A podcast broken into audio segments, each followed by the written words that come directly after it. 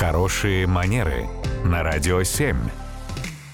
Татьяна, доброе утро. Доброе утро. Доброе утро, Татьяна. Слушатель Антон нас спрашивает, можно ли подарить часы? Мы хотим друзьям на новоселье презентовать, да? Э, Здесь, наверное, речь о приметах идет или о чем?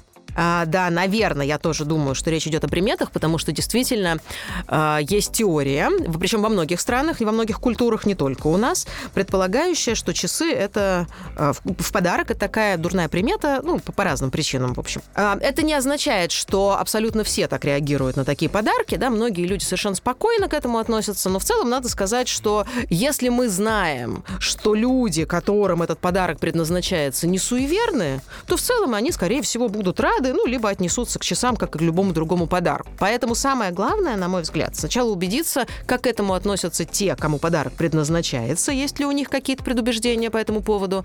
Если нет, ну тогда обязательно убедиться, что этот подарок хорошо впишется в интерьер, что он подойдет по стилистике, по тематике, потому что будет крайне неудобно, если часы просто не подходят или просто не нравятся. Не повесить их будет неловко, когда в следующий раз гость придет и увидит, что на стене его подарка нет. Нам придется как-то объяснять, почему же мы их все-таки не повесили.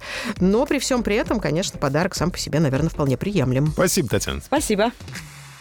Радио 7.